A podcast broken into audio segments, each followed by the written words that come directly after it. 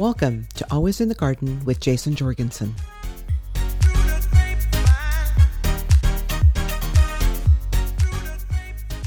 In this podcast series, Jason and his guests share their passion for plants, gardening, and landscape design from around the world. Jason is the founder and owner of Third Spring Landscape Design, a Seattle, Washington based landscape design company. And now your host, Jason Jorgensen.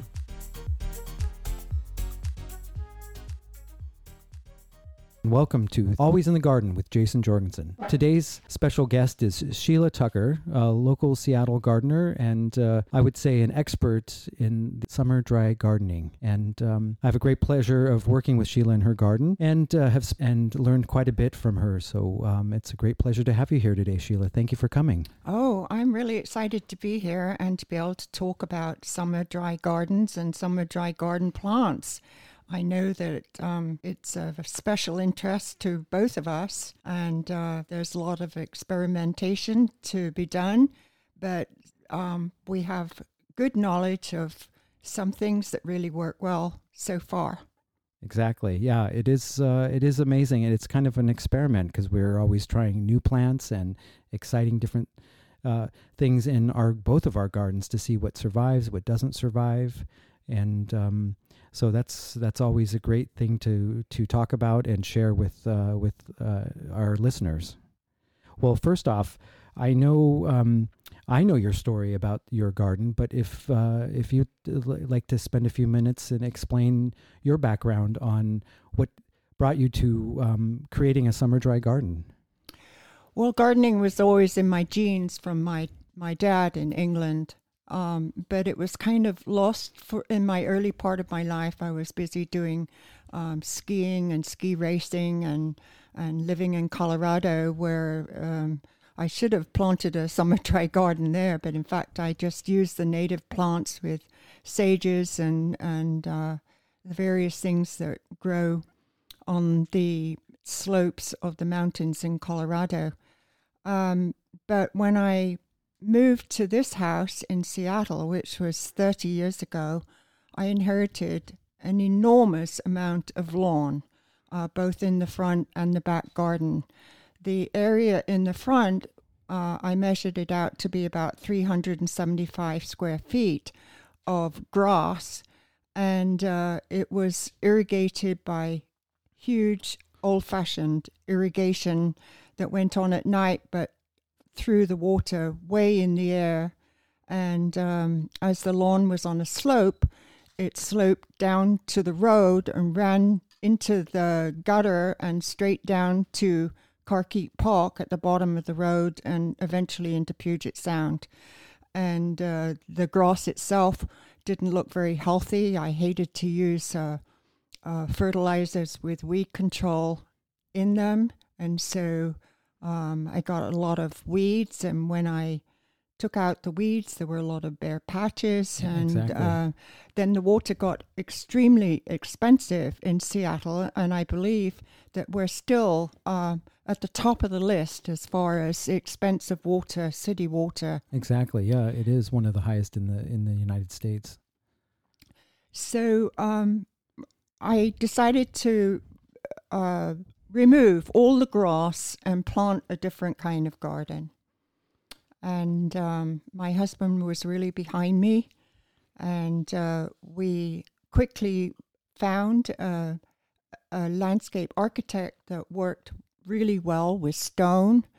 And so the grass was all taken out. I had uh, Phil Wood of Landscape Design uh, uh, draw up for me some plans for a beautiful front round patio area with walls on the lower side, and um, and then we bought some uh, really large scale rocks from Marenakos Rocks here near Seattle, and that was our beginning. Um, and then came the really fun part part of choosing plants that would not only grow but thrive in a in a garden which was not irrigated in the summer.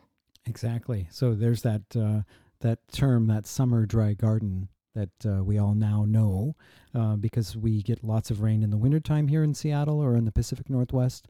And then we have very hot, dry summers, and, and they seem to be getting longer and drier. So, yes, um, it's quite worrying, actually. Uh, but it seemed that I had a good start on this before uh, a lot of people realized that this was the way that we have to go.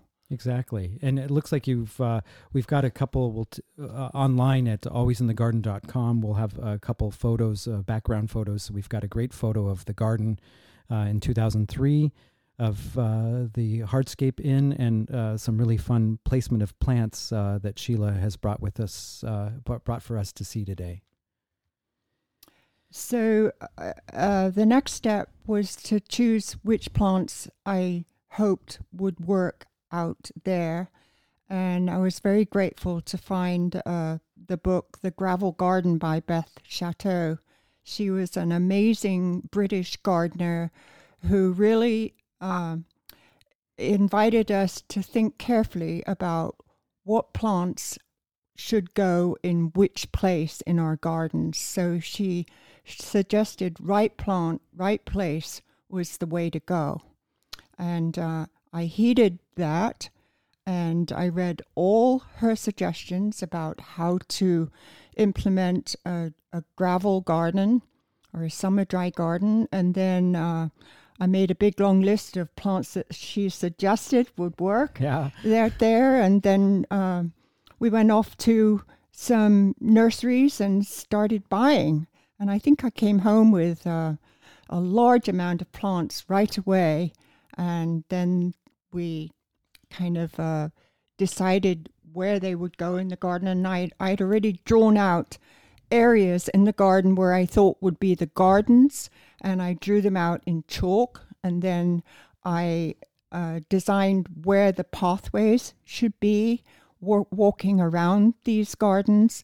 And um, I could see from where the workmen had been working where certain pathways needed to be. So that made it easier in the beginning. Yeah, that's uh, that's a that's an interesting design aspect. Actually, they um, there is a style of gardening that way that uh, with open like campuses on colleges and um, in kind of large public spaces, they let the public walk through and they let those walk paths become the natural uh, places um, that become the the form formal pathways. It's really kind of an interesting way to to to let a garden kind of grow on its own like organically so that's mm-hmm. a really interesting aspect that you, i didn't realize that that um, that that was one aspect of the way your garden was those pathways that are very natural now that i you know when i'm working in your garden and i see how those just naturally flow uh, quite easily from one space to the other well, what what um, speaking of plants and that whole palette of of plants that uh, Beth Chatto recommends, um, what are what are some that you used initially in your garden? Well, I knew that um, Seattle had a climate um, which was very similar to a few other areas in the world, and uh, it lined up with the Mediterranean area in Europe, and also areas in Australia and New Zealand and some areas in South Africa. So it seemed natural to go and search for plants that lived in those areas and thrived. Um, although I had to take into consideration that although we have dry summers in Seattle, we have very wet winters and they can be quite cold. Not cold like Midwest cold. Exactly. But yeah. um, I've had temperatures down to 17 degrees Fahrenheit in my garden. And some of those Mediterranean plants, they can take slight frost, but they cannot live in temperatures like 17 degrees Fahrenheit. So, so I took took into consideration um, the plants which I thought would live in the Seattle area. Um, that, that's true too. I mean, even this last winter, the winter of 2000, well, actually, be the winter of 2019, uh, 2018, 2019, we received a very heavy snow, uh, frost, snow, and uh, uh, a lot of gardens, whether they were summer dry gardens or even just regular regular watered gardens here in the Seattle area, lost a lot of plants um, because of that heavy heavy wet snow and the cold freezing wind and rain or snow and rain that kind of blew in from the north that uh, really was kind of shocking because we had a very mild beginning to the winter and then late winter we had that cold snap that really did a number on a lot of gardens. I mean, you, you yourself lost a very large eucalyptus that had been growing in your garden since uh, 2003 Yes. uh, that snapped that um, because of that heavy wet snow that w- we do get, but uh, this year was particularly even more um, damaging to a lot of the gardens. I was pleased that I didn't lose more plants, and so um, that made me very happy to feel that I have a good range of plants that will live in this climate, whether we have wet, soggy winters or cold with a lot of snow. Um, I also like to mention just at this moment that it's really important for these kind of plants to have soil that drains really well because in the winter the soil in Seattle can get really soggy. And so um, I would suggest if you could to have the the the area that you might want to plant this way to be on a slight slope although too sloping is wrong also then you need to put in bulkheads but slightly sloping so the water can drain and also a very um, a soil mixed in with quite a bit of uh, gravel so that it drains freely and, and the plants don't drown in the winter Exactly. Yeah, they they they can handle that winter wet as long as that water can f- throw f- flow through the soil and and not become super saturated, and so they're not sitting in water. But uh, but it, well, luckily here in the Seattle area, we have a lot of areas that have kind of sandy loam, and then we also have a lot of glacial till, which has these kind of big boulder pieces, uh, stones, gravel mixture that is also uh, very well draining, but uh, is pretty low in nutrients. So, um, so that that can can be tough sometimes to get plants established in that type of situation. But in that sandy loam that uh, luckily a lot of us do have. Um, that uh, that this style of gardening uh, works particularly well. So you suggested that I talk about a few plants that I um, really enjoy in my front garden Exactly. and don't think I could do without. Um, I, I, I don't think that a summer dry garden could be without some of the grevilleas from Australia. Um, they are evergreen plants, and they have beautiful kind of spider shaped flowers, many of them, uh, which bloom in the winter months. And um, it's extraordinary to see really snow on the branches of these shrubs and these bright red flowers, and some of the overwintering Anna hummingbirds uh, feeding on those blossoms in the middle of, of winter.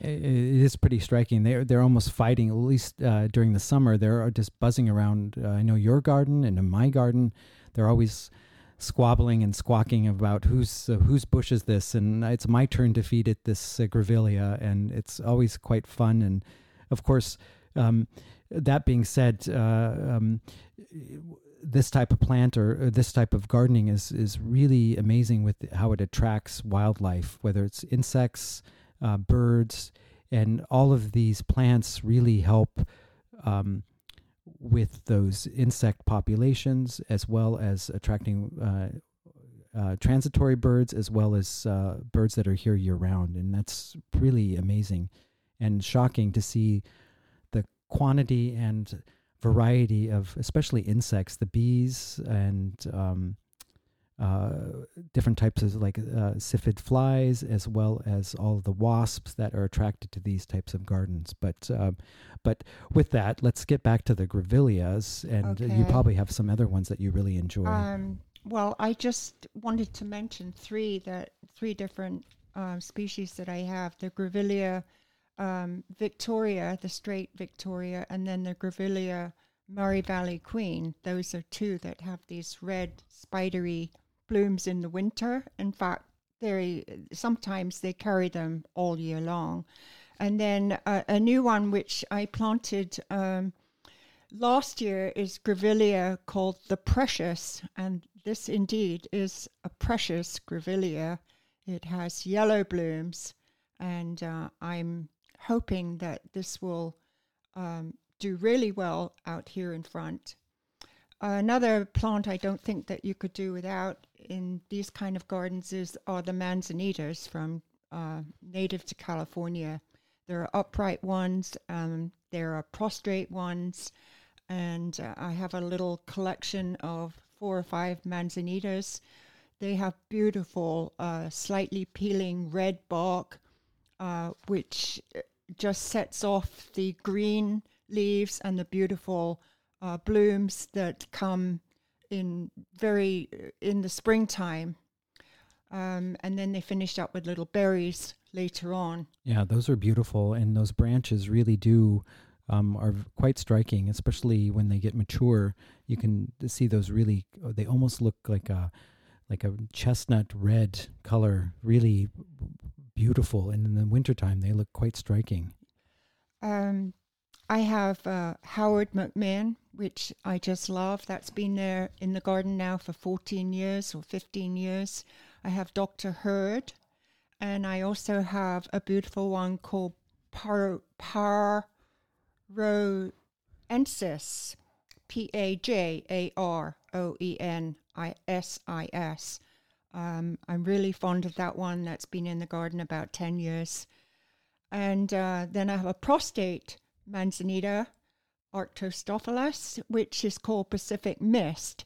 And uh, it it had a little bit of mold for quite a while, but then since the eucalyptus is gone, it's getting much more light, and I think it's becoming really healthy. So I really suggest um, trying one of those. And then um, another couple of large shrubs which I really enjoy is uh, one is Lomatia myricoides from Australia, and this has uh, beautiful elliptical leaves and very small but many lovely yellow blooms in early summer, and then they turn into enormous dangling seed pods. I don't know how such a small bloom can make such a large dangling seed pods, but they're incredibly beautiful. And uh, another plant which I've been able to grow, although it's difficult in Seattle, I think I must have the right spot, is Acacia pravissima, um, which in early summer or spring has gorgeous yellow, fluffy flowers, many, many, many, all the way along the branches, and it's quite lovely um, yeah, at that time of the year. Really beautiful. They almost look like little tiny pom poms, like about the size of your pinky fingernail, just studded the whole branch. That's it's really, right. Really lovely.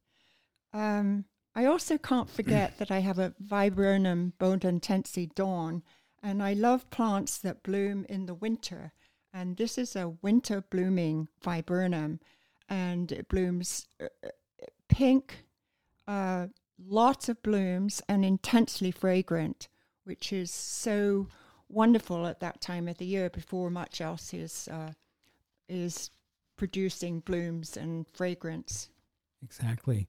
And you also uh, one thing that I think both of both of us really enjoy are all the kind of the myriad of of species and uh, cultivars of salvias in our gardens. We those are also pretty amazing and very tough plants that um, do well in these summer dry gardens. I was going to mention a couple of herbaceous plants, and I had euphorbias down. Oh yes, um, and also uh, the salvia, especially salvia caradonna, uh, with the black stems, and uh, the blue and yellow, I love blue and yellow together. And so these produce blue and yellow blooms, and um, they're just striking in the garden, and I think almost essential. Yeah, that's a really classic color combination that blue and yellow um, in gardens, whether they be perennial gardens or even in this uh, uh, summer dry garden uh, style. This is a real classic uh, and very beautiful combination. Those uh, those colors on the color wheel just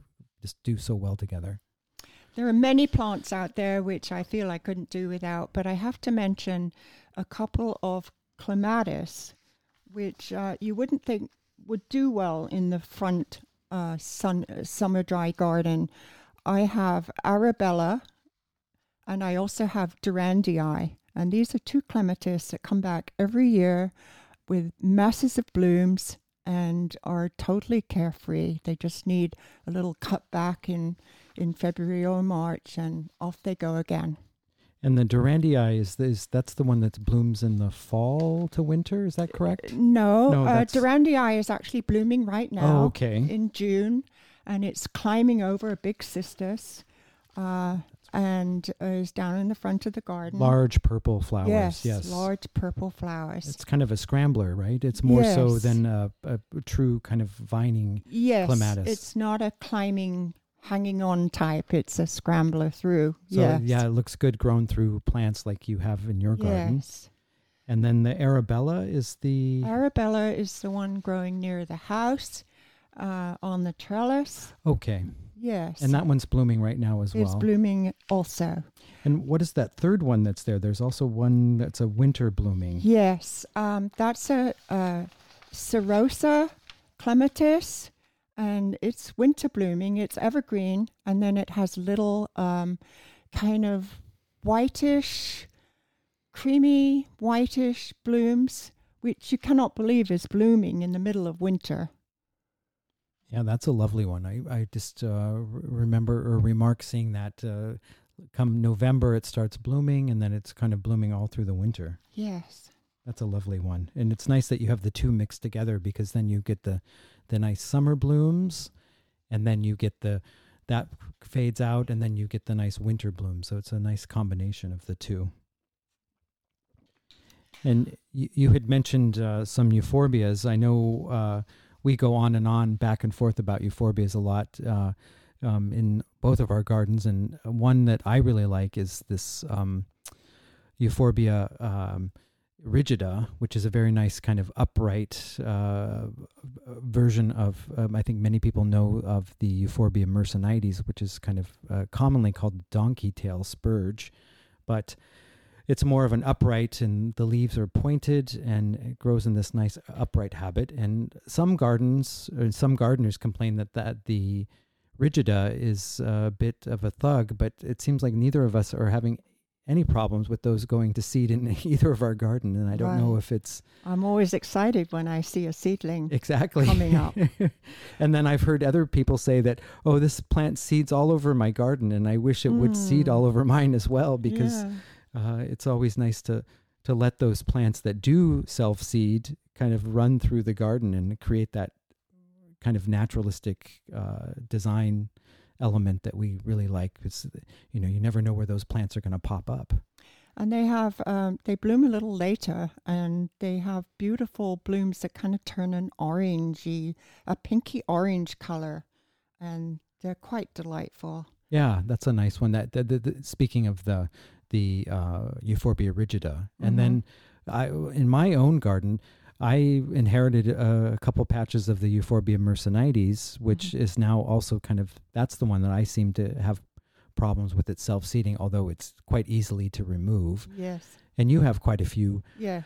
of the um, the Wulfenii, uh, Euphorbia um, Characias, Yes. subspecies Wulfenii coming up Mhm. in your garden, but you have some other really beautiful ones too. Um, the Wulfenii, are, e- the seedlings are easy to remove. And if you don't want seedlings, you just uh, uh, prune back the the blooms um, before they go to seed. Exactly. And I've been doing that a little bit with the Myrsinites. I have to tell you that Beth Chatto, um, I heard her say once that people who went through her garden and saw this Euphorbia myrsinites came over and said, that plant needs a stake. It's lying down. little did they know that, that that little ground cover likes to kind of scramble and lay down on the ground. That's funny.